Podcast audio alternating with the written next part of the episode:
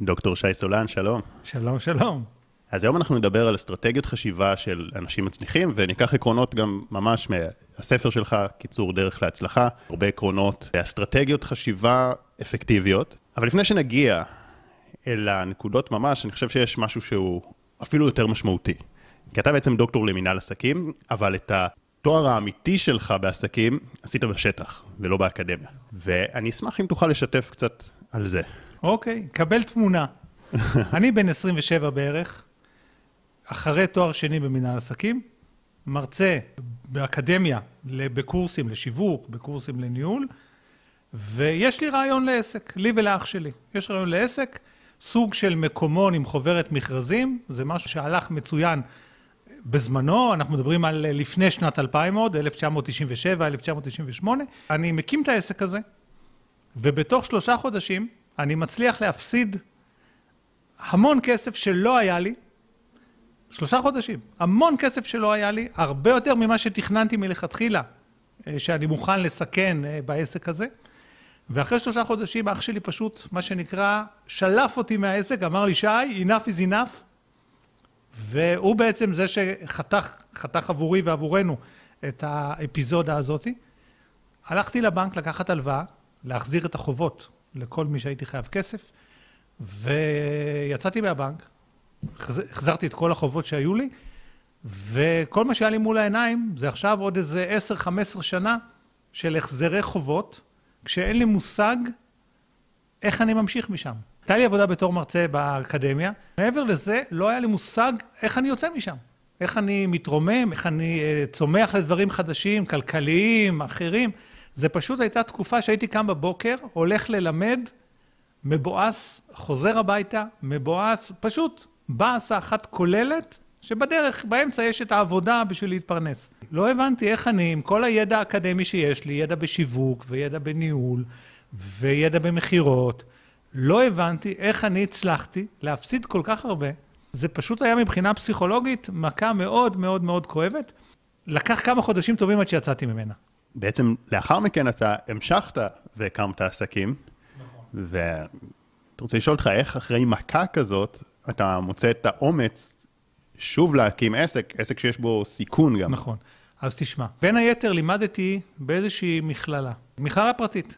ואיזה יום מגיע אליי המנהל של המכללה ואומר לי, תשמע שי, אתה מרצה טוב, הסטודנטים אוהבים אותך, בוא אני אתן לך הצעה. תגייס סטודנטים, תביא לי סטודנטים למכללה, וכל סטודנט שתביא, אני, שאני אתגמל אותך. עכשיו, היה לי ברור שאת אותה הצעה בדיוק הוא הציע להמון מהרצים שעבדו אצלו. כי, כי זה אחלה דרך לקדם את העסק שלו. יש לו מרצים שבין כה וכה מתחככים באנשים, ובין כה וכה מלמדים, הוא ידע את זה, מלמדים גם בעוד מקומות, ומתחככים באנשים. למה לא להפוך אותם לסוג של אנשי מכירות? עכשיו, ברור שרוב המרצים לא הרימו את הכפפה הזאת. אני יודע שכמה אמרו לו סבבה, והביאו לו פה ושם תלמידים, ובאמת גזרו את הקופון שלהם מהשכר לימוד שהם שילמו, אבל אני ידעתי שאני לא רוצה להיות אה, איש מכירות של אף אחד אחר, אני ידעתי שאני רוצה לעשות עסקים לעצמי. ואני אמרתי לו, תשמע, אני לא רוצה להביא לך אנשים, אני רוצה לקבל ממך זיכיון, זיכיון משנה, להקים מכללה משלי, גרתי אז בפתח תקווה, בפתח תקווה. והוא הסכים, והוא נתן לי את הזיכיון הזה. ואז הלכתי לאח שלי, שהיה שותף שלי בעסק הכושל הראשון, ואמרתי לו, תשמע, יש הזדמנות, יש הזדמנות.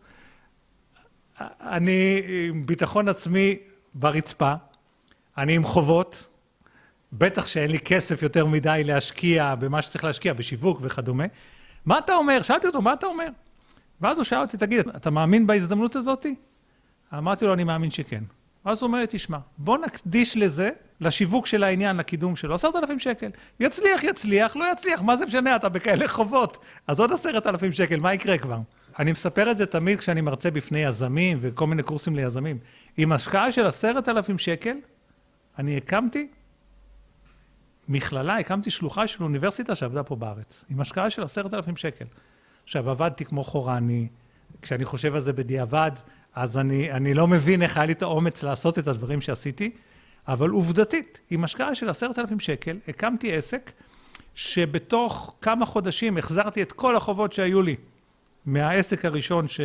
שקרס, ובתוך עוד כמה חודשים אחרי זה כבר הפכתי בעצם לבן אדם עמיד. זה פשוט היה עסק אה, שעבד מאוד מאוד יפה, מאוד חזק, והכל התחיל מזה שאחד, קיבלתי הצעה שעוד הרבה אנשים אחרים קיבלו אותה, אבל אני יחידי שלא רק שקיבל אותה, אלא גם מינף אותה ושדרג אותה למה שהתאים לי במקום למה שהתאים לו. דרך אגב, מרצים שאמרו לו לא, אנחנו לא רוצים לשווק אותך או להביא לך את המילים, אחרי זה עבדו אצלי. ואחרי זה, אתה יודע מה קורה בדברים מהסוג הזה? אחרי זה אנשים אומרים, היה לו מזל. היה לו מזל. תשמע, אם הוא לא היה לוקח את האוניברסיטה הזאת, אם הוא לא היה עושה את הדבר הזה, אז הוא לא היה מצליח. נכון, היה לי מזל, אבל לעוד הרבה אנשים אחרים היה את אותו מזל, רק שהם לא לקחו את ההזדמנות. אז מה הופך בן אדם לבר מזל באמת? אתה יודע שעשו ניסוי. נתנו לאנשים עיתון, וביקשו מהם לספור כמה, מוד, כמה תמונות יש ב, בעיתון הזה. חלק מהאנשים לקח להם כמה דקות ודפדפו בכל הדפים וספרו את התמונות, ובסוף זה אמרו, יש פה עשר, יש פה חמש עשרה, כל אחד כמה שהוא ספר. וחלק מהאנשים, בתוך שנייה, בתוך עשרים שניות, אמרו, יש פה עשרים תמונות. הסתבר שבעמוד השני שבעיתון היה כתוב בגדול, תפסיק לספור, יש בעיתון עשרים תמונות. אבל מה קרה? חלק מהאנשים היו מרוכזים במשימה שלהם. והמשימה שלהם הייתה לספור תמונות. אז הם בכלל לא קראו את הטקסט, הם, לא, הם פשוט חיפשו את התמונות וקראו, וספרו כמה תמונות יש. האנשים שהייתה להם הסתכלות קצת יותר פריפרלית, קצת יותר בגדול, ראו את הטקסט הזה והפסיקו לספור. עכשיו בחיים, הרבה פעמים, זה לא הדבר היחידי, אבל הרבה מאוד פעמים בחיים קורה משהו דומה. ההזדמנויות נמצאות מסביב. אותה הזדמנות שהייתה לי, הייתה לי עוד לפחות עשרה אנשים אחרים, לפחות לעשרה אנשים אחרים, אבל אני היחידי שהרים אותה. חיים סבן. אתה מכיר את השם? חיים סבן הוא מפיק הוליוודי מאוד מאוד מאוד מפורסם, הוא מולטי מיליונר. חיים סבן, כשהוא היה צעיר והרבה פחות מפורסם והרבה פחות עשיר, הוא ביקר יום אחד ביפן, ופתאום בטלוויזיה בחדר שלו, הוא ראה איזושהי סדרה שמצא חן בעיניו, ביפנית, סדרה ביפנית. הוא לא הבין מה הם אומרים שם, אבל הוא ראה דמויות, וזה נראה לו נורא נורא מעניין. והוא אמר לעצמו בלב, זה נראה לי מתאים לארצות הברית, זה נראה לי מתאים לכל העולם. והוא התחיל לברר מי המפיקים של הסדרה היפנית הזאת, והוא הלך אליהם, והוא אמר להם, תשמעו, אני רוצה זיכיון לשווק את הסדרה הזאת בארצות הברית ובכל העולם. כמה אנשים לדעתך, מערבים, לפני חיים סבן, היו ביפן וראו בטלוויזיה בין היתר את הסדרה הזאת ואמרו וואו איזה סדרה נחמדה אבל אף אחד מהם לא העלה על דעתו ללכת לבקש זיכיון כדי לשווק אותה בכל העולם.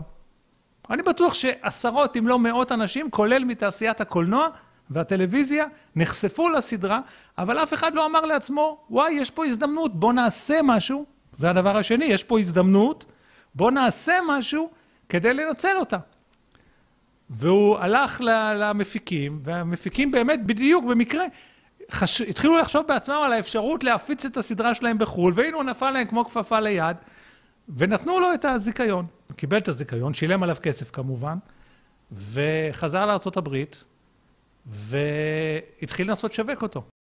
הלך לכל האולפני טלוויזיה, לכל התחנות טלוויזיה. אף תחנה לא הייתה מוכנה לקחת את, ה... את הסדרה הזו. כולם אמרו לו, לא, זה לא מתאים למנטליות האמריקאית, זה מתאים ליפנים, לא מתאים לאמריקאים, זה לא זה.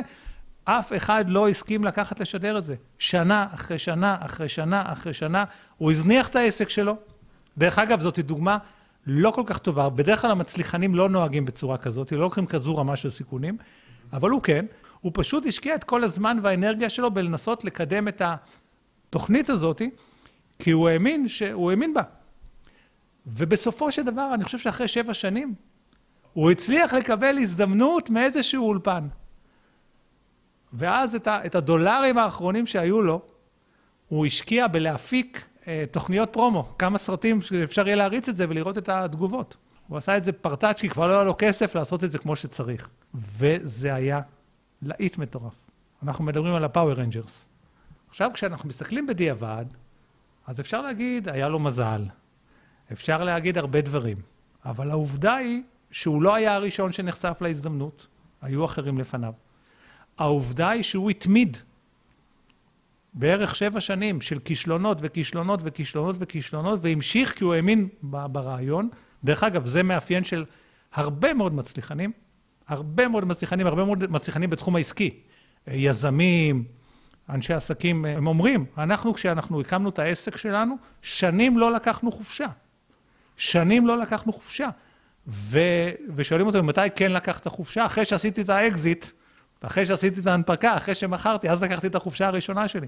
אז הוא ראה הזדמנות שאחרים לא ראו, והוא היה מוכן לקחת את הסיכון, והוא שנים עבד בשביל לנסות להפוך את זה למציאות. ובסוף הוא קיבל את התגמול.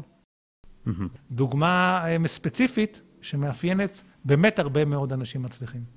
כן, אז דיברת פה באמת על הרבה עקרונות, וגם אני חושב הסיפור שלך הוא מאוד נוגע, כי אתה היית בחובות, חובות גדולים, ועם עשרת אלפים שקל הקמת עסק, שגם נכון. הוציא אותך מהחברות, וגם הפך אותך למאוד עמיד, ואני חושב שזה משהו שיכול לתת הרבה השראה לאנשים שאומרים, אתם מדברים פה על דברים גדולים, מה אתם רוצים ממני, איך זה קשור אליי, אבל uh, הנה לקחת עשרת אלפים שקל כולל חובות, והצלחת להקים משהו, כי באמת זה הרבה יותר המנטליות והיכולת להסתכל על דברים ולנהל סיכונים, יותר חשובה מכמות הכסף שיש לך היום, ולא שאני מזלזל בכסף, ברור שככל שיש לך יותר כסף, יותר קל, כי אתה יכול לקחת סיכונים בצורה מחושבת יותר ונכונה יותר.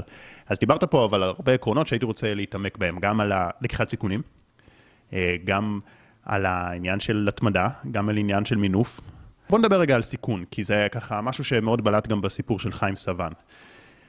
בסופו של דבר, כדי לנצל הזדמנויות, כדי להגיע לאיזושהי הצלחה משמעותית, כלכלית, לרוב צריך לקחת איזושהי מידה של סיכון, והרבה פעמים גם כגודל הסיכון, גודל הסיכוי. אבל אתה לא רוצה גם להיות מטומטם מצד שני. אתה לא רוצה להפסיד את הכל. נכון. איך אתה יכול לקחת בעצם סיכון בלי להיות סתם משוגע? בוא אני אגיד לך. קודם כל, יש כזה מושג שאני קורא לו סיכון חכם. ותכף אני אגיד ממה הוא מורכב סיכון חכם. זאת אומרת, איך אנחנו יודעים שסיכון הוא חכם, או סתם הימור, או... אבל עוד לפני זה צריך להבין משהו. רוב האנשים מנסים להימנע מסיכונים. מנסים להתחמק מסיכונים. המצליחנים מחפשים את הסיכונים. הם מחפשים את הסיכונים, הם מבינים שהדרך היחידה לקפוץ למעלה, זה בעצם אם אתה מנתק את הרגליים מהרצפה ואתה לוקח את הסיכון שתיפול. לא, אולי לא, לא שתיפול ותשבור את הרגל, לא שתיפול לתהום, אבל שתיפול, הם מבינים שאין דרך אחרת.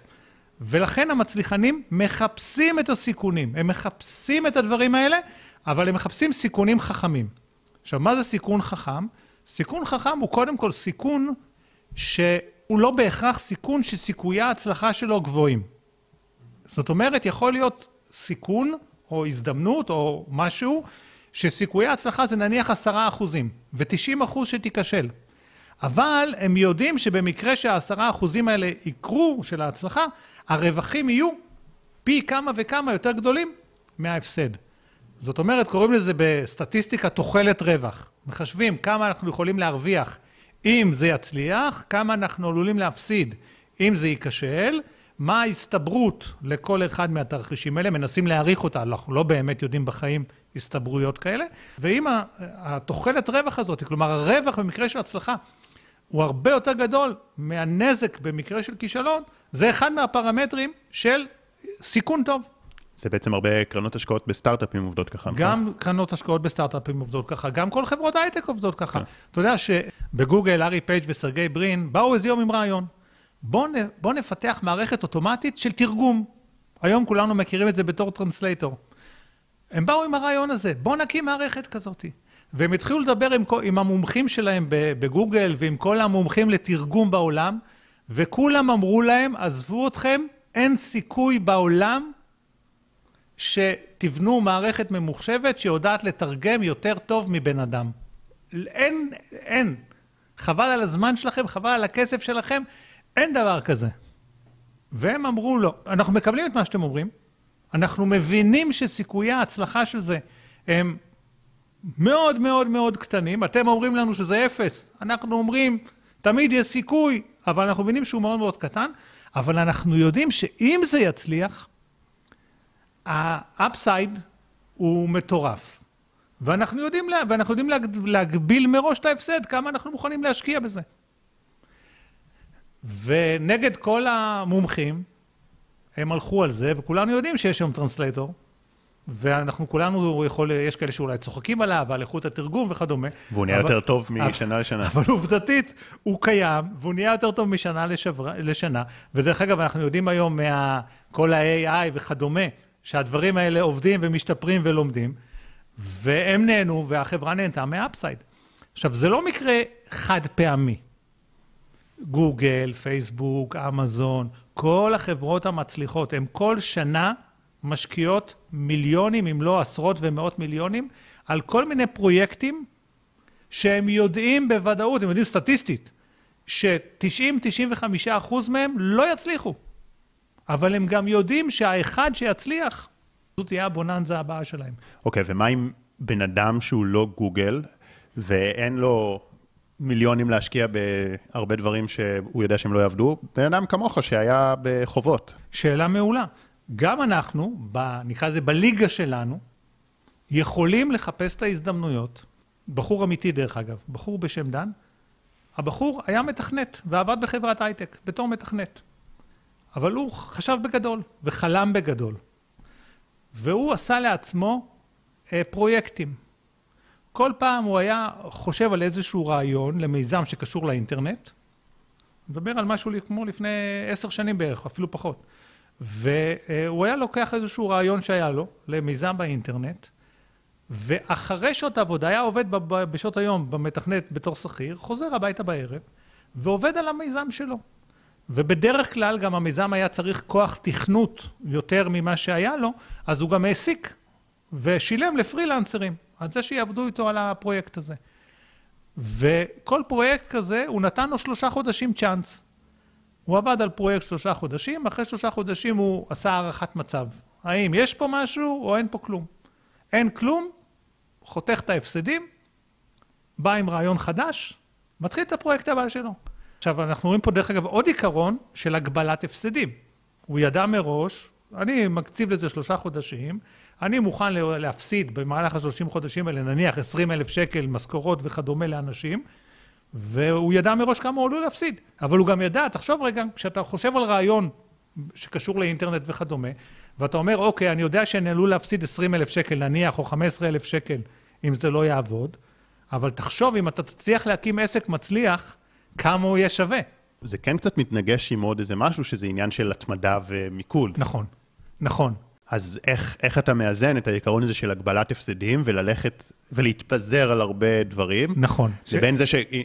אם ניקח את הדוגמה של חיים סבן, אם חיים סבן היה חושב ככה, אז אולי הוא היה אומר, יאללה, כל uh, חצי שנה אני מביא סדרה אחרת, משלם זיכיונות, אז זה לא היה עובד לו רק אחרי שבע שנים. שאלה מעולה. אני התחבטתי בה הרבה, דרך אגב, כשניתחתי את צורות החשיבה והמסלול שעשו כל המצליחנים, אז באמת ראיתי את, הסט, את הסתירה הזאת בין הצורות התנהגות, ואחד, צריך להבין שאין נוסחה להצלחה. אין נוסחה להצלחה, יש מאפיינים משותפים. אבל יש הרבה דברים שהם, רוב הדברים הם שונים בין מצליחנים שונים. יחד עם זאת, זה לא בהכרח סתירה בדוגמה הספציפית הזאת, כי המטרה הגדולה שלו לא השתנתה. הוא רצה מיזם שקשור לאינטרנט, והוא ניסה איזשהו, איזושהי דרך, והדרך הזו לא הצליחה, אז הוא ניסה דרך אחרת. אתה יודע, זה כמו שאתה רוצה לנסוע מפה לפתח תקווה. אנחנו עכשיו בתל אביב, ואנחנו רוצים לנסוע לפתח תקווה. אתה נוסע בדרך שאתה מכיר, או בדרך שחשבת שהיא הכי טובה. יש בדרך תאונת דרכים, או שווייז אומר לך, יש תאונת דרכים, אין מעבר. אתה לא תתעקש עם הראש בקיר ותגיד, לא, אני בן אדם נחוש, אני לא סוטה מהדרך. אתה יודע מה היעד שלך, זה מה שחשוב, אתה יודע מה היעד שלך, ואם דרך מסוימת לא מובילה אותך ליעד, אתה לא מוותר על היעד, אבל אתה מנסה דרך אחרת. אז זה כן סוג של מיתוג, כי הוא נשאר, נגיד, רק בטכנולוגיה. בדיוק. ואז הוא גם לומד מכל כישלון, הוא לומד הרבה, כי זה על אותו תחום. בדיוק. הוא נשאר בטכנולוגיה, באינטרנט, הוא נשאר בדברים כן, שקשורים לתכנות, הוא הפיק לקחים גם לגבי הרעיונות וגם לגבי איך לנהל את הדברים האלה. שישה ניסיונות ראשונים, שישה ניסיונות כפול שלושה חודשים, זה שנה וחצי. שישה ניסיונות ראשונים נכשלו.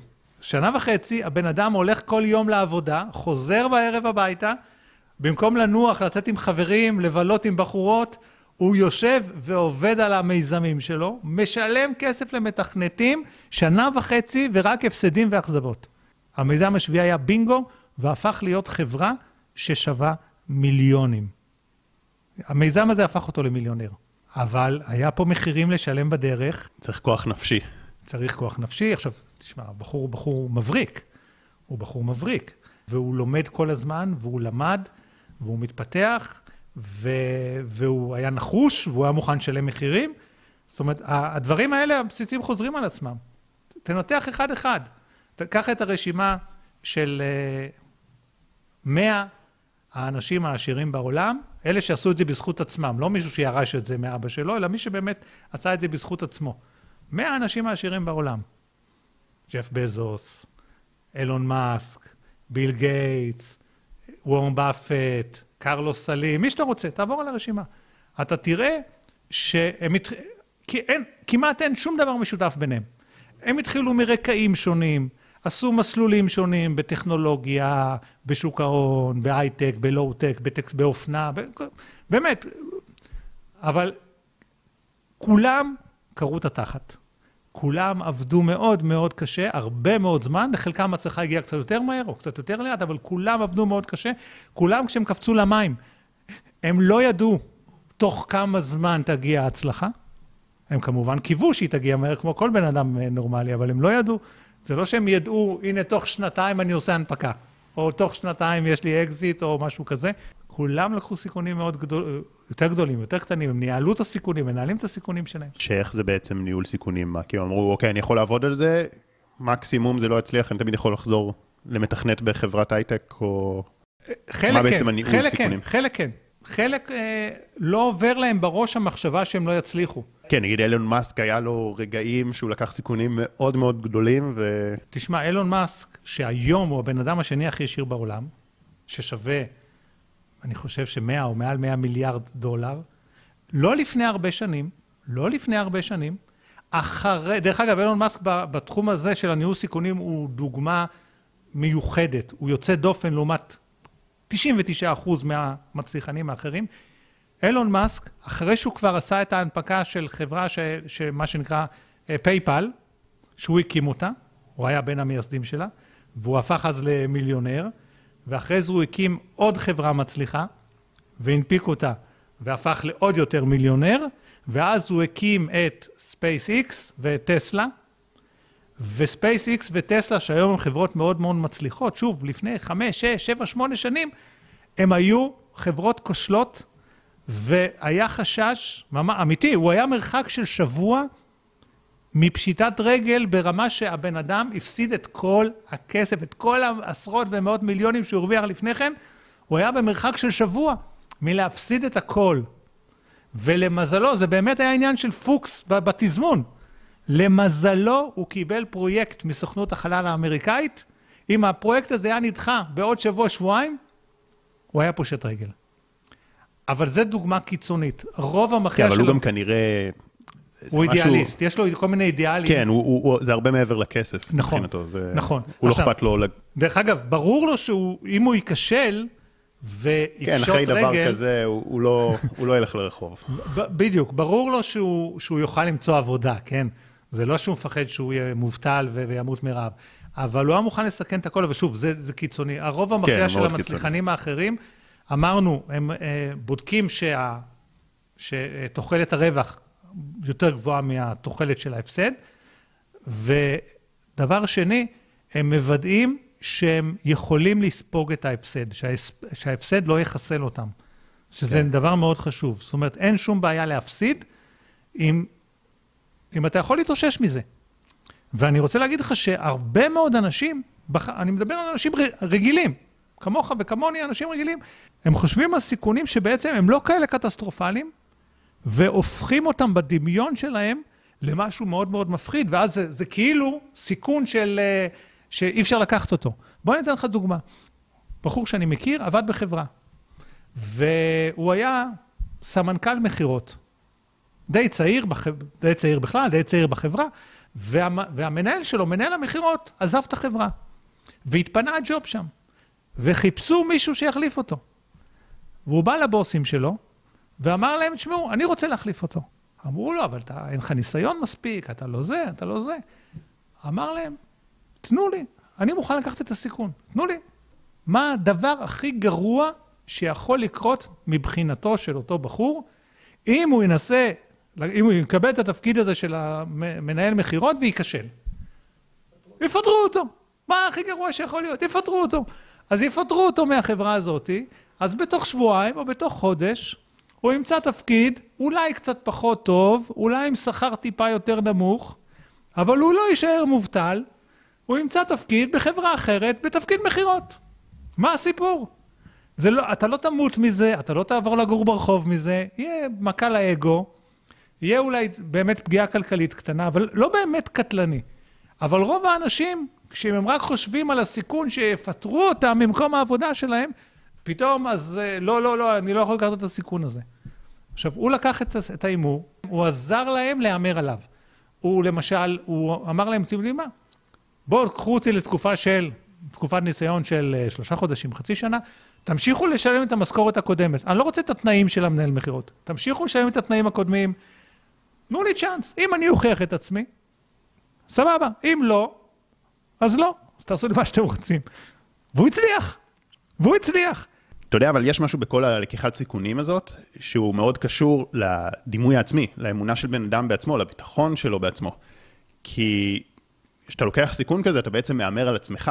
ויש איזה קטע כזה שאנשים מסוגלים לקחת הימור על מניה, לקחת הימור על מניית uh, טסלה, או אפילו על מניות uh, ריסקיות יותר, כשיש להם סיכוי לצמוח, והם מסוגלים לעשות הגבלת הפסד במסחר, ולהשתמש בכל ההסתברויות שאמרת, אבל הם מפחדים לקחת את הסיכון הזה על עצמם. אתה יודע, אמרתי כבר מקודם, המצליחנים, כל אחד עשה דרך אחרת.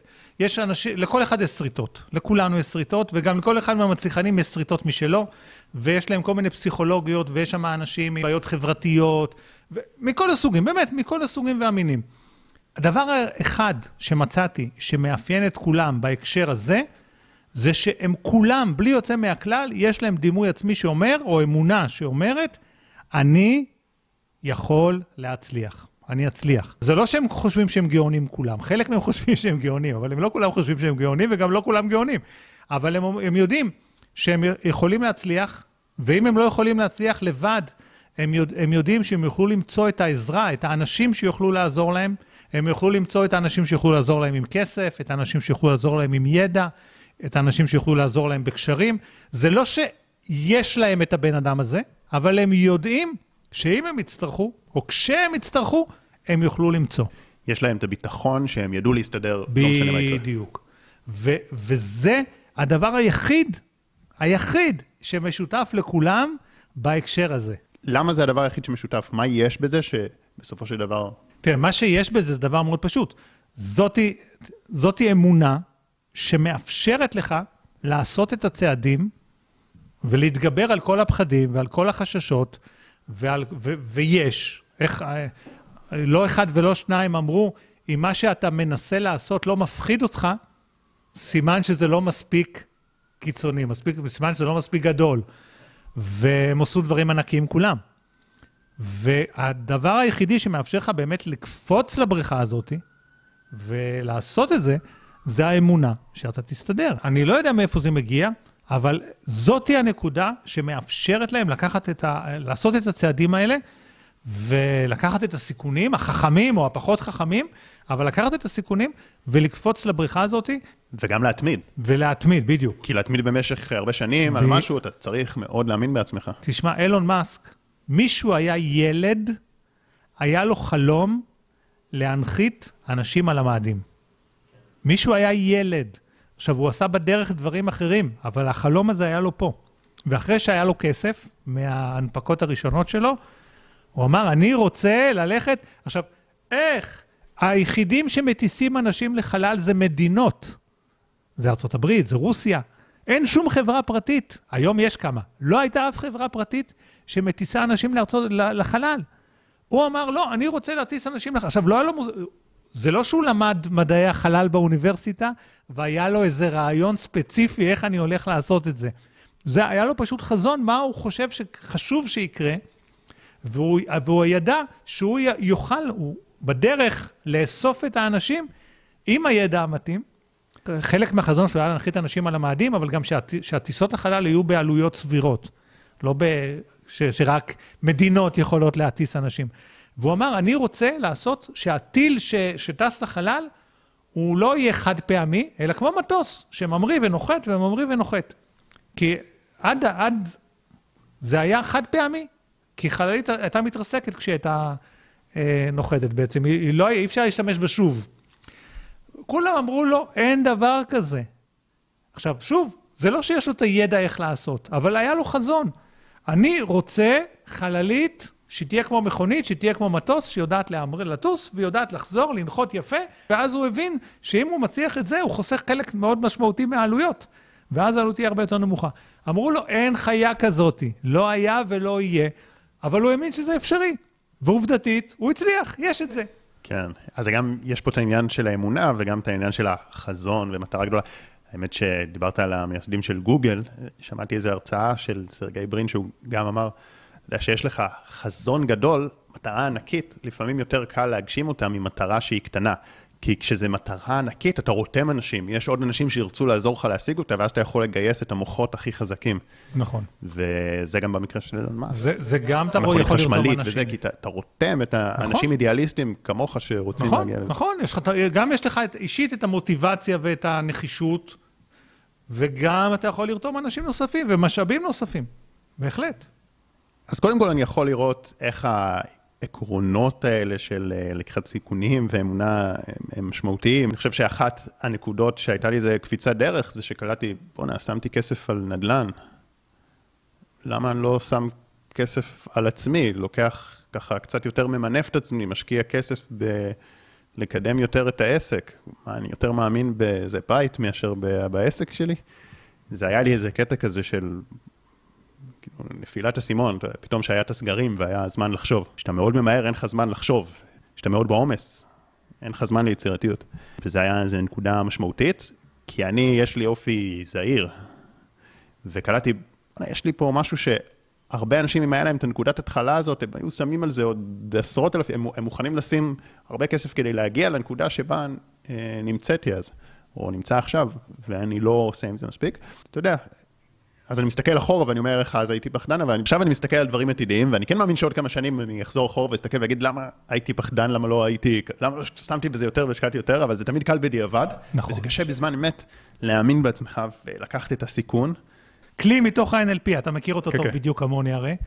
בכל דבר שמעניין אותנו, שאנחנו רוצים לעשות וחוששים ומפחדים, בואו נפתח גוגל ונחפש מי מצליח בתחום הזה. האם יש אנשים שמצליחים? לא, לא כדי שנעתיק אותם. אנחנו לא בסיטואציה שלהם, אנחנו כנראה גם לא במדינה שלהם ולא בזמן שהם, שהם עשו את המסלול, אבל כדי שנראה שזה אפשרי. כן.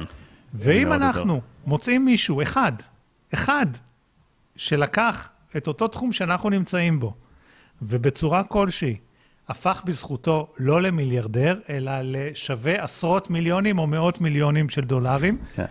אחד, סימן שזה אפשרי. שתיים, אני מבטיח לך שאם נבדוק יותר לעומק, אנחנו נגלה לפחות עוד עשרה אנשים בתחום של NLP, לוחסן, קואוצ'ינג, לוחסן העצמה, לוכסן טיפול, כן. שהקימו עסקים ענקיים, וזה אומר שזה אפשרי בכל מיני דרכים ובכל מיני גרסאות. כן, אז קודם כל אני מאוד מתחבר למה שאתה אומר, ולגמרי מסכים שהדברים האלה אפשריים, ואני בטח לא מי שיגיד שאין כסף בתחום הזה, אתה לגמרי יכול לחיות מזה טוב, ואם בהתחלה אמרו לי, רק לך להייטק, לך להייטק, היום אני רואה שאפשר לעשות מזה גם יותר, זה עניין של mindset ושל התמדה ושל ניהול סיכונים. וגם אהבתי את מה שאמרת על ה modeling, אני חושב שגם מעבר ל- להסתכל מי הצליח בתחום, אפשר להסתכל גם מי הצליח בתחומים אחרים, ולקחת השראה מתחומים אחרים אליך. ואיזושהי שאלה שיש לי אליך בקטע הזה, זה יותר אוקיי, אז אני יודע, אני עושה כל מיני קורסים, אני עושה כל מיני סדנאות, ואני יודע שאפשר לעשות מזה אפילו הרבה מאוד כסף, אפשר לתת ערך להרבה מאוד אנשים, ואפשר לחיות מזה טוב, ויש דברים שהם רמת סיכון יחסית יותר נמוכה, הם עדיין רמת סיכון, הם עדיין להשקיע כסף, הם עדיין להשקיע זמן. נגיד אם אני הולך ועושה עכשיו קורס של NLP. זה בהחלט דברים שאני יכול לחיות מהם טוב מאוד ויכול לתת ערך אמיתי להרבה מאוד אנשים, אבל אני לא חושב שזה ישנה בצורה טוטאלית משהו. זאת אומרת, זה ייתן עוד ערך להרבה אנשים שרוצים את שחר, שרוצים ללמוד ממני, זה ייתן ערך, וזה יהיה מיוחד, וזה יהיה ייחודי, וזה יהיה טוב. אולי יש אנשים שאפילו יגיבו לסרטון הזה, נו תעשה את זה כבר, למה אתה מחכה, אני בא עכשיו. ואני חושב, אבל אולי נכון לקחת סיכון יותר גדול, לנסות לחשוב על משהו שלא עשו אותו, משהו אחר לגמרי, משהו ככה, לחשוב יותר בגדול ממה שמישהו בתחום שלי עשה. בוא אני אגיד לך משהו. אי אפשר להצליח בענק אם אין לך מטרות ענקיות. אבל לא כל האנשים שהצליחו בענק התחילו עם מטרות ענקיות. זאת אומרת, לא מעטים מהם התחילו עם מטרות קטנות, ובמהלך הדרך שדרגו את המטרות שלהם.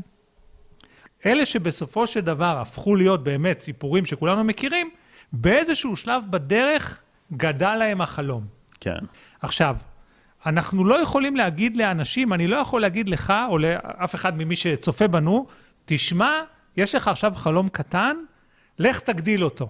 זה לא עובד ככה. אם זה החלום שלך, וזה כרגע מה שהמנטליות שלך מאפשרת לך לחשוב או לחלום, זה החלום שלך כרגע, ותלך איתו, לא משנה מה הגודל שלו. כן, גם תלוי כמה בן אדם מוכן להקריב. כמה הוא מוכן להקריב, איזה דוגמאות יש לו, מה הוא ראה מסביבו, ועוד הרבה דברים. לך על זה. הקריאה של הספר, אחד מהדברים שהיא עושה לאנשים, פותחת להם את הראש. פתאום לרעיונות, הם רואים פשוט דוגמאות שאולי הם לא הכירו, ולא חשבו עליהם, ופתאום היא פותחת להם את הראש. פתאום החלומות שלך והמטרות שלך הולכות וגדלות. אבל זה לא, זה לא חייב להיות מההתחלה. ג'קמה היה, לא נעים לי להגיד את זה, אבל עד גיל פלוס מינוס 30, הוא היה לוזר מצוי. הוא היה תלמיד נורא נורא, מאוד בינוני. הוא היה תלמיד כל כך בינוני, המייסד של עליבאבא, שכשהוא רצה להתקבל ללימודים באוניברסיטה, אף אוניברסיטה לא קיבלה אותו, ו, והוא בסוף התקבל לאוניברסיטה היחידה שהייתה מוכנה לקבל אותו. והמקצוע היחידי שקיבלו אותו זה היה להיות מור, ללמוד אנגלית בשביל להיות מורה לאנגלית. עכשיו, זה התאים לו כי הוא מאוד מאוד אהב אנגלית, אבל שום אוניברסיטה מהאוניברסיטאות המכובדות באזור שלו, אף אחד לא רצה אותו. ועכשיו, הוא גם היה כל כך לוזר שגם בכל הרעיונות העבודה שהוא הלך להתקבל, הוא גם לא הצליח להתקבל, הוא אפילו, הוא ניסה להתקבל לעבודה במקדונלדס, והוא גם לא התקבל. כאילו, באמת, והוא סיים את הלימודים באוניברסיטה, והוא היה מורה לאנגלית בבית ספר. ובאזור גיל 30, הוא אמר לעצמו, די, חלאס, כאילו, אני, אני רוצה לגוון, אני רוצה לראות עולם, אני רוצה... לא היה לו איזה חלום גדול, פשוט הוא אמר, יאללה, להיות מורה לאנגלית אני תמיד יכול. בוא, והוא נסע הברית לאיזה שנה, שנתיים. והוא היה הברית, וזו הייתה התקופה של תחילת האינטרנט, והוא פשוט שם לב, איזה יום הוא גלש באינטרנט, והוא שם לב שאין בכלל אתרים של פירמות סיניות. אין, אין חברות סיניות באינטרנט. יש חברות אמריקאיות, אין, אין, הוא לא הצליח למצוא שום דבר על חברות סיניות. עכשיו, ג'ק מה הוא סיני, כן? למי שלא יודע, הוא סיני. ואז הוא אמר לעצמו, למה, למה שלא יהיה גם אה, אתרים באינטרנט לחברות סיניות? והוא הקים עסק להקמת אה, סוג של אה, מנוע חיפוש, סוג של דפי זהב מאוד פרימיטיבי, ברמה מאוד מאוד נמוכה, לחברות סיניות. והוא הלך לכל מיני חברות סיניות, ובעצם שכנע אותם שהוא יפתח להם איזה דף באינטרנט, שיוכלו לראות אותם בכל העולם. עסק באמת קטנצ'יק, עסק שכל מי שמהצופים שלנו יש לו עסק, העסק שלו לא יותר קטן ממה שהיה העסק הזה של ג'קמה. ובמשך איזה שלוש, ארבע שנים, העסק הזה באמת דשדש בצורה, הוא פתח לכל מיני חברות דפים, ובאמת לא משהו רציני. בהתחלה הוא פשוט ראה צורך, הוא אמר למה אין לחברות סיניות אה, ייצוג באינטרנט. לאט לאט, וזה בדיוק מה שאמרתי, שזה קורה עם הזמן, לאט לאט הוא הבין מה הפוטנציאל של האינטרנט. ולאט לאט הוא הבין שהדבר הזה שנקרא אינטרנט, הולך לכבוש את העולם. והיה לו חזון ענק לגבי הפוטנציאל של זה. אבל זה לא עזר לו, העסק שלו המשיך לדשדש. אבל מה שקרה באיזשהו שלב, לקראת שנות האלפיים, היה את הבום של האינטרנט ואת הבום של ההייטק, ואז הוא זיהה את ההזדמנות שלו לגייס כסף בשביל להגדיל את הפעילות. ו, ושם בעצם הייתה קפיצת מדרגה. התחיל עם חלום קטנצ'יק, בכלל בלי חלום, עם איזושהי מחשבה מאוד מאוד צנועה, ודשדש קדימה ודשדש קדימה, ולאט לאט הוא הבין את הפוטנציאל, ובאיזשהו שלב הגיעה ההזדמנות. וכשהגיעה ההזדמנות, הוא לקח אותה. ואז פתאום הוא הצליח, לא פתאום, אבל אחרי זה הוא הצליח. והיום, כשאנשים מסתכלים על ג'ק מה, ורואים ראיונות איתו באינטרנט, אומרים, וואו, איזה בן אדם חכם, איזה תבונה, איזה תובנות. אבל הבן אדם הזה, כשהוא היה בן 20, וכשהוא היה בן 25, וכשהוא היה בן 30, אה, הוא לא היה כזה חכם, והוא לא היו לו כאלה תובנות, והוא היה בן אדם ממוצע לחלוטין. הוא לימד את עצמו להצליח. הוא לימד את עצמו בדרך קשה, עבד ונכשל והפיק לקחים, ועבד ונכשל והפיק לקחים, והוא לימד את עצמו להצליח. עכשיו, חלק מהקיצורי דרך, דרך אגב, באופן עקרוני, חלק מקיצורי הדרך זה בעצם ללמוד מהניסיון ומהחוכמה של אנשים אחרים. למה לעשות את כל המסלול לבד, עם כל הכישלונות לבד, אם אפשר ללמוד ממה שעשו אנשים אחרים? ובאמת, רוב המצליחנים, היה להם איזשהו מנטור. בצמתים החשובים בקריירה שלהם, היה להם איזשהו מנטור שליווה אותם שם, ובעצם עזר להם אה, לעבור את הצומת הזו בשלום. זו עולה לי איזו שאלה תוך כדי שהקשבתי. נגיד יש בן אדם שיש לו איזה חלום ענק, אבל חלום מסוכן. אבל זה מה שבוער בו וזה מה שהוא באמת רוצה לעשות. והוא יודע שהוא יכול ללכת על מטרה קצת אה, יותר בינונית, אבל עדיין מכובדת ויפה, אבל סיכוי הרבה יותר גדול להצליח. עכשיו, אני מניח שזה עניין גם של אופי, כי יש אנשים שהם לא, כמו אילון מאסק, הוא לא יכול ללכת על משהו בינוני, הוא לא משנה גם כמה הוא יפסיד, הוא רוצה, יש לו את החזון הענק. אתה חושב שלרוב האנשים זה יהיה נכון מבחינת ההגשמה שלהם גם, ומבחינת ההצלחה שלהם לכוון יותר גבוה, להגדיל את המטרות שלהם, כן לקחת את הסיכונים, כן לקחת את הדבר שבאמת מרגש אותם. אתה חושב שזה יהיה להם יותר נכון מבחינת העושר הפנימי שלהם, וגם מבחינת הסיכויים בסופו של דבר להצליח, או שזה באמת אינדיבידואלי ותלוי ביכולת שלך לשאת סיכונים? אנשים הם לא חד-ממדיים. אף אחד הוא לא חד-ממדי. ברור שיש לאנשים הרבה חלומות, הרבה סוגים של חלומות, גם בכל התחומי החיים, בתחום העסקי, בתחום המשפחה, חברים, ברור, תחביבים אולי. וגם ברור, נכון שהשיחה שלנו כל הזמן הולכת לכיוון של הצלחה בעסקים, ביזמות, בעסקים, אבל הצלחה יכולה להיות בכל תחום בחיים. אם מישהו מבחינתו להקים משפחה, ושילדים יהיו מחונכים ו- ו- ו- וכדומה, משפחה למופת, זה בעצם מבחינתו ערך אה, מאוד גבוה, אז זה גם הצלחה. ואם מישהו מבחינתו הוא אה, סוג של יזם חברתי, שהוא אה, רוצה לתרום לקהילה בצורה כזאת או אחרת, אז אם הוא יצליח לעשות את זה, זה גם הצלחה. זאת אומרת, בוא, בוא באמת ניישר את הקו, ואני בטוח שגם אתה חושב ככה. בוא ניישר את הקו שהצלחה יכולה להימדד בהרבה תחומים, ולא רק ברמה של כסף, או של הנפקה בבורסה, או של עסק ששווה ככה או אחרת. אנשים, יש להם, אה, יש להם חלומות, יש להם מטרות, וזה יכול להשתנות תוך כדי, ובהחלט יכול להיות שיש לך איזשהו חלום גדול, כמו שהיה לאילון מאסק, של להנחית את האנשים מאדים, אבל עובדה שהחברה הראשונה שהוא הקים הייתה קשורה לסליקה. ולא קשורה בכלל לחלל. והיא הצליחה יותר, הצליחה, היא הצליחה מאוד, כן? אבל זה לא משנה. אבל זה, זה הדבר שהוא עשה, כי הרעיונות על החלל היו יותר מדי רחוקים כנראה מבחינתו, mm-hmm. ויותר מדי לא מציאותיים מבחינתו, והוא הלך למשהו הרבה יותר ישים. כן. גם המיזם השני שלו היה הרבה יותר ישים. ורק אחרי זה הוא הגיע לשם. וזה בסדר גמור. דרך אגב, ככה זה עובד. ויכול להיות שהיום, כשאתה חושב על הקריירה שלך, אז יש לך איזושהי מטרה ואיזשהו חלום שאתה אפילו חושב שהוא חלום גדול, אבל יכול להיות שבעוד שנתיים, זה לא שאתה פתאום תחשוב שהחלום הזה הוא לא נכון, אלא פתאום יהיה לך עוד יגדל, רמות. כן. יתגלו לך עוד רבדים, עוד רמות. זה קורה לנו בחיים כל הזמן. אנחנו, בכל נקודת זמן אנחנו יכולים לראות איקס מטרים או איקס קילומטרים קדימה, mm-hmm. ואנחנו לא יכולים לראות מעבר לזה. אבל כשנגיע לשם, אנחנו נראה הלאה. ולפעמים אנחנו נראה שמה שרצינו זה בעצם לא זה, וזה לא מה שחשבנו, ולפעמים אנחנו נראה שזה כן זה, אבל יש מעבר, והכל יכול להיות, והכל גם בסדר, שוב, הכל בסדר, אני לא רוצה שמישהו יחשוב שאם הוא לא ככה, או לא ככה, או לא ככה, אז הוא לא בסדר, או שאין לו סיכוי להצליח. כן, אני חושב שזה גם מחזיר אותנו לעניין של המזל, כי כשאתה הולך בדרך, ואתה מנסה ועושה דברים, אז כשתבוא ההזדמנות הגדולה, אתה תהיה מוכן אליה. ואז אתה תוכל לקחת אותה, כי הרבה פעמים הזדמנויות מגיעים ואנחנו פשוט לא מוכנים אליה. אנחנו לא יכולים עכשיו לעצור ולהתמקד בה. ו... תשמע, כשההזדמנות מגיעה, מאוחר מדי להתכונן לקראתה. אנחנו חייבים להתכונן לפני שהיא מגיעה. עכשיו, אנחנו נתקלים בהזדמנויות, במה שנקרא הזדמנויות כל הזמן. אבל אם משהו הוא לא מתאים, אם הזדמנות כזו היא לא מתאימה לאג'נדה שלנו, למטרות שלנו, למה שאנחנו רוצים לקדם, אז היא בעצם לא הזדמנות, היא יכולה להיות הסחת דעת. נכון. אבל היא, לא, היא בעצם לא הזדמנות.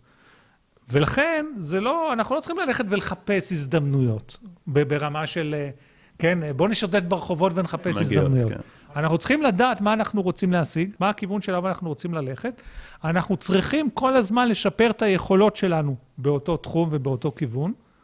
אנחנו צריכים לעשות פעולות אקטיביות כדי להתקדם לשם, ואנחנו צריכים לשמור על עיניים פתוחות, לזהות הזדמנויות רלוונטיות כשהם ייקרו בדרכנו. כן. אז זו נקודה מעניינת, ויש עוד נקודה שמאוד מעניין אותי לדבר איתך עליה, וזה העניין של מינוף, שדיברת עליו מאוד יפה, ובצורה, כי אנחנו חושבים הרבה פעמים על מינוף כלקחת כסף, אולי תסביר גם מה זה מינוף, אבל יש עוד צורות של מינוף, נכון. שכל אחד מאיתנו יכול להשתמש בהם בחיים. מינוף זה בעצם אמצעי להשיג תפוקות, להשיג תוצאות, שלכאורה לא יכולנו להשיג אותם בעזרת המשאבים שיש לנו. הדוגמה הכי בסיסית, שאני מניח שהרבה אנשים מכירים, זה מינוף פיננסי. בוא נניח שיש לי 100 אלף שקל, ואני בטוח שמניה מסוימת בבורסה הולכת להכפיל את הערך שלה בתוך כמה חודשים. אז אני אקח את המאה אלף שקל שיש לי, אקנה את המניה הזאת בבורסה, ובעוד כמה חודשים, בהנחה שצדקתי, והמחיר יעלה 100, ב-100 אחוז, אני אמכור אותה, והרווחתי 100 אלף שקל נוספים. נכון, קניתי ב-100 אלף, אחרי חצי שנה, המחיר הכפיל את עצמו, מכרתי ב-200 אלף, הרווחתי 100 אלף שקל. מינוף פיננסי זה אומר שאני אקח הלוואה מהבנק. יש לי 100 אלף שקל משלי, אני אקח נניח 900 אלף שקל הלוואה מהבנק. ואז יעמדו לרשותי שני, אה, מיליון שקל. עכשיו עם המיליון שקל האלה אני אקנה את המניה, בעוד כמה חודשים, בהנחה שהתסריט שלי מתממש, אני אמכור את זה בשני מיליון שקל, החזרתי לבנק את ה-900 אלף שקל הלוואה, נשארתי בעצם עם מיליון מאה. תחשוב, על המאה אלף שקל שהיו לי, יש לי עכשיו מיליון ומאה אלף. זאת אומרת, במקום לעשות מאה אחוז תשואה על ההון שלי, עשיתי יותר מאלף אחוז תשואה על ההון שלי. זה הכוח של מנוף.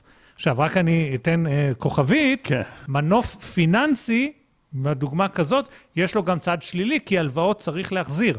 ואם ההשקעה הזאת תיכשל והמניה במקום לעלות דווקא תרד, אז פתאום אני אהיה חייב המון כסף שבעצם אין לי. כן, וגם לך תמצא בנק שייתן לך 900 אלף על מנ- לשים על כן, מניה. אבל זו דוגמה עקרונית, הייתי יכול כן, לקחת 50 אלף שקל כן. הלוואה או 100 אלף שקל הלוואה. אבל כן. למנוף פיננסי אפשר ליישם אותו בדרכים נוספות, לאו דווקא של הלוואה, למשל להכניס שותף, ושהשותף יביא כסף, ואז אם יהיה כישלון, אנחנו לא נפסיד את הכסף שלנו, אלא אותו שותף יפסיד כסף. אבל, אה, אבל זו דוגמה אחת למנוף. בעולם העסקים, בעולם היזמות, יש עוד מנופים שאפשר להשתמש בהם, ובהם אי אפשר להפסיד אם זה לא מצליח, בשונה מהמנוף הפיננסי. למשל, ידע של אנשים אחרים. משהו שאתה לא יודע, משהו שאני לא יודע, אבל אנחנו מבינים שהידע הזה יקדם אותנו לעבר המטרה שלנו. אז במקום לשבת וללמוד לבד, להשקיע עכשיו אה, שנים, חודשים, כדי ללמוד את זה, וכנראה שגם לא נהפוך להיות מומחים בזה בין כה וכה, בואו נחפש מישהו שיש לו את הידע הרלוונטי ונעזר בו. נכון, זה יעלה לנו כסף, אבל זה יחסוך לנו המון המון זמן. למשל, קשרים של אנשים אחרים. כשוור באפט היה בן 12, הוא קרא ספר שנקרא אלף דרכים להרוויח אלף דולר. הוא מצא אותו בספרייה, וקרא אלף דרכים להרוויח אלף דולר. כשהוא סיים לקרוא את הספר הזה, בן 12, הוא סיפר לכל מי שהיה מוכן לשמוע, שעד גיל 35 הוא יהיה מיליונר. תשאל את עצמך, איך ילד בן 12, שיהיה יהיר ושחצן ומה שאתה רוצה, איך הוא באמת בטוח שעד גיל 35 הוא יהיה מיליונר אחרי שהוא קרא איזשהו ספר? אלף דרכים להרוויח אלף דולר. אני מעריך שהוא פשוט אה, למד שם כמה שיטות, כמה טכניקות של קיצורי דרך, של מינופים, של טכניקות איך לעשות כסף, והוא הבין שלא רק שהוא יכול ליישם אותם, הוא גם הבין שמה שעובד בקנה מידה קטן, אפשר לעשות לו scale. ולהפעיל אותו גם בקנה מידה גדול. והוא יבין שהוא בתור ילד בן 12 לא יעשה מיליונים, אבל הוא גם מבין שמה שהוא עושה בתור ילד בן 12, 13, 14, הוא יוכל בין 20 ו-25 ו-30 לעשות את זה כמובן הרבה הרבה יותר גדול, וזה יביא לו את התוצאה. וכשהוא היה כבר בן 14-15, הוא הקים עם חבר שלו עסק למכונות משחק. הוא, החבר שלו היה בחור מאוד טכני, והם הלכו וחיפשו כל מיני מכונות משחק כאלה, אתה יודע, הפינבולים האלה, לא יודע איך קוראים להם, שמשחקים כזה, שאתה שם ש... מטבע, ומקפיץ כדור ומנסה לשחק איתו, והם חיפשו מכונות כאלה הרוסות, והחבר שלו תיקן את המכונות, ואז הם היו הולכים לכל מיני מספרות בעיר, לספרים בעיר, ואומרים לו לספר, תשמע, אנחנו רוצים לשים את המכונת משחק הזאת אצלך פה במספרה, ונתחלק חצי-חצי בהכנסות. אתה ואנחנו נתחלק חצי-חצי. דרך אגב, הנה מנוף.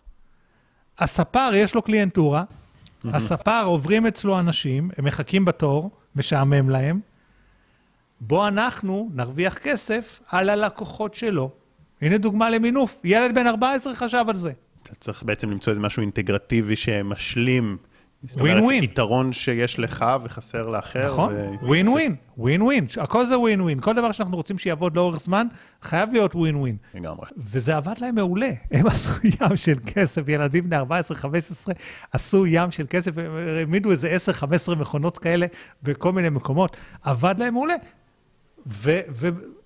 וחשיבה עסקית, חשיבה יזמית, סיכון קטן של, סיכון כספי ממש ממש מינורי, השקיעו בעיקר זמן בזה. הוא הבין ש, שהקונספט הזה שעבד בגיל 14-15, הוא יוכל לעשות אותו בגילים יותר מאוחרים. וברגע שהוא הבין שהבורסה, זה בעצם הכלי עבורו להגשים את המטרות הכלכליות שלו, אז הוא חיפש את האוניברסיטה ששם מלמד המומחה מספר אחד להשקעות בארצות הברית, שזה היה אה, בנג'מין גרם.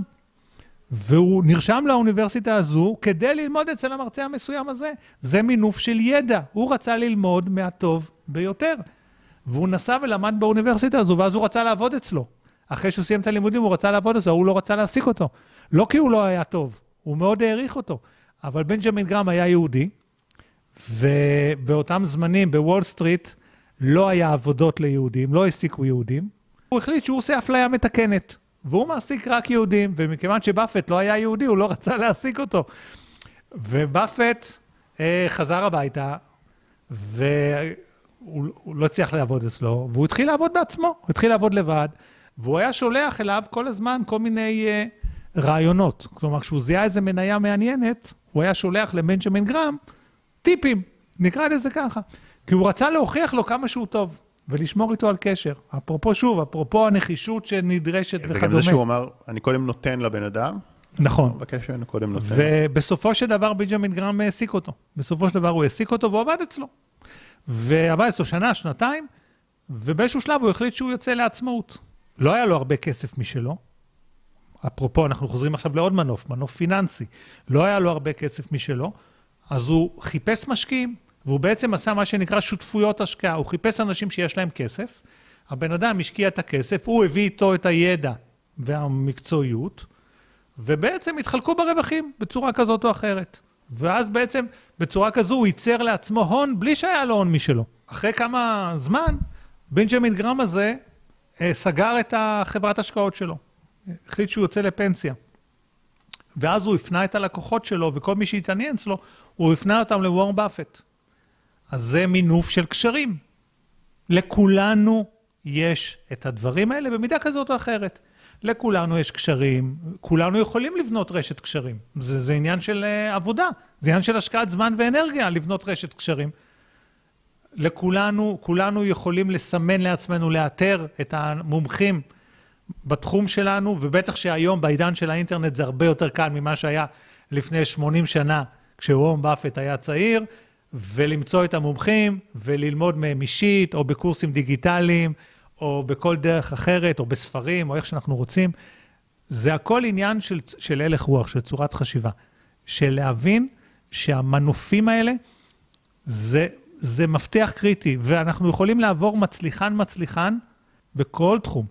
מצליחן-מצליחן, ולראות שכולם ישתמשו במנופים כדי להצליח יותר מהר ויותר בגדול. כי כשאתה נעזר רק בכוחות שלך, רק במשאבים שלך, רק בידע שלך, ההתקדמות שלך היא בקצב מסוים. כשאתה נעזר בגורמים נוספים, זה מאיץ את המהירות וגם מאפשר לך להגיע הרבה יותר גבוה, ושוב, זה בכל תחום. תיקח למשל ספורטאי, ספורטאי על, מסי, כריסטיאנו רונלדו, פדרר, באיזה תחום שאתה רוצה, לברון ג'יימס, כל אחד איזה תחום שמעניין אותו. הם לא, אנחנו מעריצים אותם, אבל אם אנחנו בודקים, יש להם צוות שלם של אנשי מקצוע שמקיף אותם, וכל אחד מביא את הידע שלו ואת המומחיות שלו. נכון? יש להם פיזיותרפיסט, ויש להם תזונאי, ויש להם, ויש להם, ויש להם, כי הם מבינים שהידע שלהם, הידע שלהם, הוא לא בכל הדברים האלה.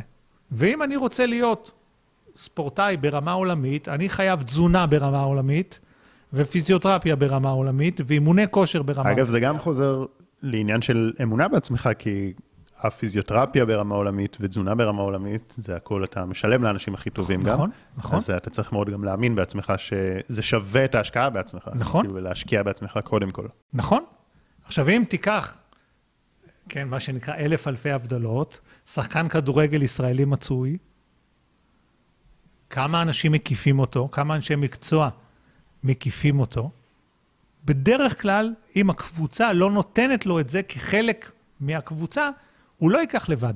הוא לא ישלם מעצמו, הוא לא ייקח לבד מאמן מנטלי או, או תזונאי. כן, אני חושב שהיום זה משתנה, כי היום מי שלא עושה את זה הוא פשוט מחוץ למשחק, כי התחרות הולכת ונעשית יותר קשה, ויש יותר מודעות, אבל אני מסכים שזה בטח אה, מה שהיה. גם היום. עכשיו, דרך אגב, רוב האנשים, העובדים השכירים, כמה עובדים שכירים שיש להם שאיפות. אפילו, אתה יודע מה, אפילו בקריירה שלהם, לא מדבר על עסקים. בקריירה שלהם רוצים להתקדם, לתפקידי ניהול יותר בכירים. כמה אנשים שכירים מוציאים כסף מהכיס כדי ללכת לקורס שיקדם אותם. רוב האנשים מחכים שהמקום עבודה, הוא יממן להם את הקורס.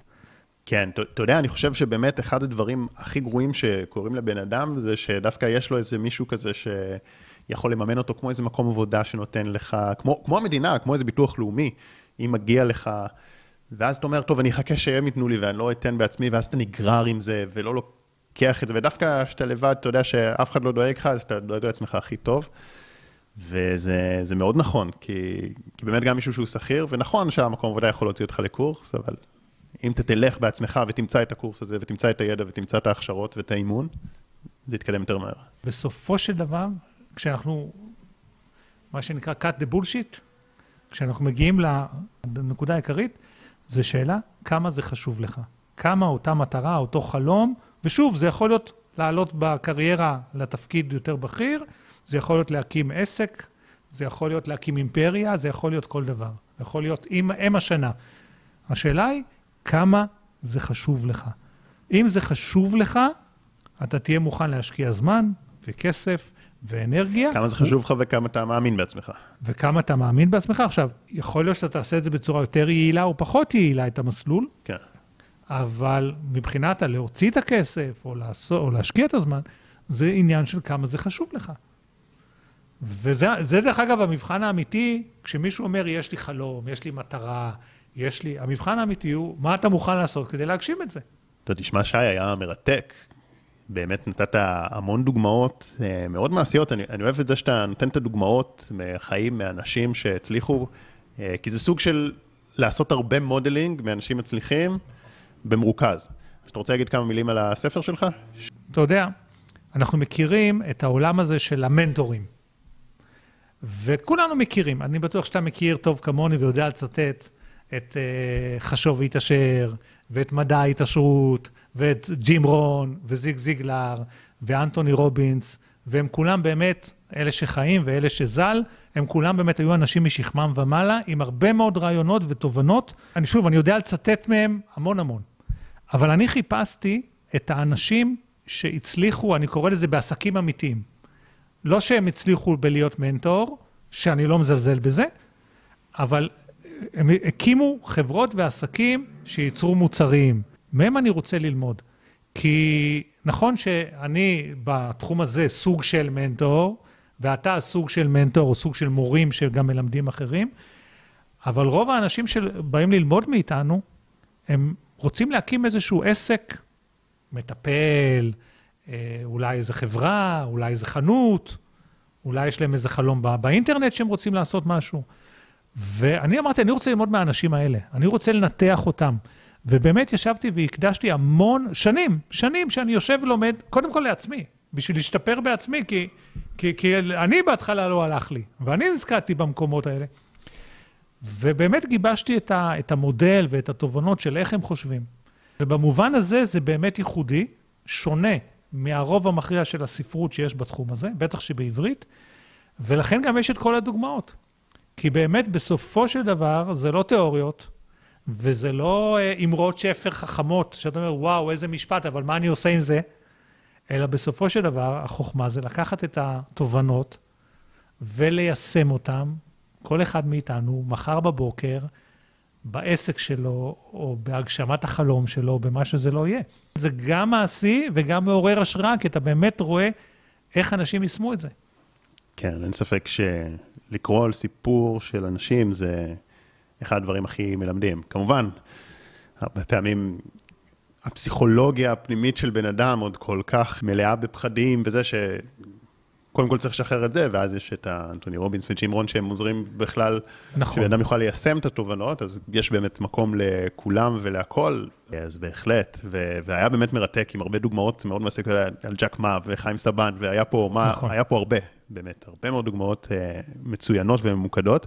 אז תודה רבה על ההאזנה, ואם אהבתם, תעשו לייק, תשתפו את זה לאנשים שאתם חושבים שזה יכול להועיל להם, כן? כי היה פה הרבה דוגמאות מעשיות. אם תתייגו אותי בסטורי, אני תמיד משתף בחזרה. אה, זה גם נותן לי הבנה של איזה פרקים אתם אוהבים ואיזה תכנים נוספים אתם רוצים שאני אביא. אתם מוזמנים גם להגיב כאן, ואנחנו עונים על שאלות. אתה... בשמחה, בשמחה. אני זמין בפייסבוק, אני זמין באינסטגרם, אני זמין באימיילים. ודרך אגב, אפרופו הנושא שדיברנו עליו, הפודקאסט שלך, עם כל הפרקים, זה דוגמה למינוף. כי אתה מביא להם כאן מומחים מכל מיני תחומים, שמלמדים מהניסיון שלהם ומהידע שלהם, ולא לקחת את זה, זה פשוט מנוף שמישהו נותן לך כך, ולא להאזין, ולא לשתף מישהו שצריך את זה, וכדומה, זה פשוט בזבוז של משאב. מי שרוצה להצליח בגדול לא יכול להרשות לעצמו, כשנותנים לו במתנה קיצור דרך, כן. לא לקחת אותו. אז לגמרי, ואם יש לכם איזה שאלות, יש לכם פה הזדמנות, הנה, קיבלתם הזדמנות להגיב כאן, לשאול שאלות ולקבל גם uh, תשובות ורעיונות ועצות. אז תודה רבה על ההאזנה, שוב, תודה רבה שהיה תודה מרתק. לך. ואנחנו נשתמע בפרקים הבאים. תודה רבה. להתראות.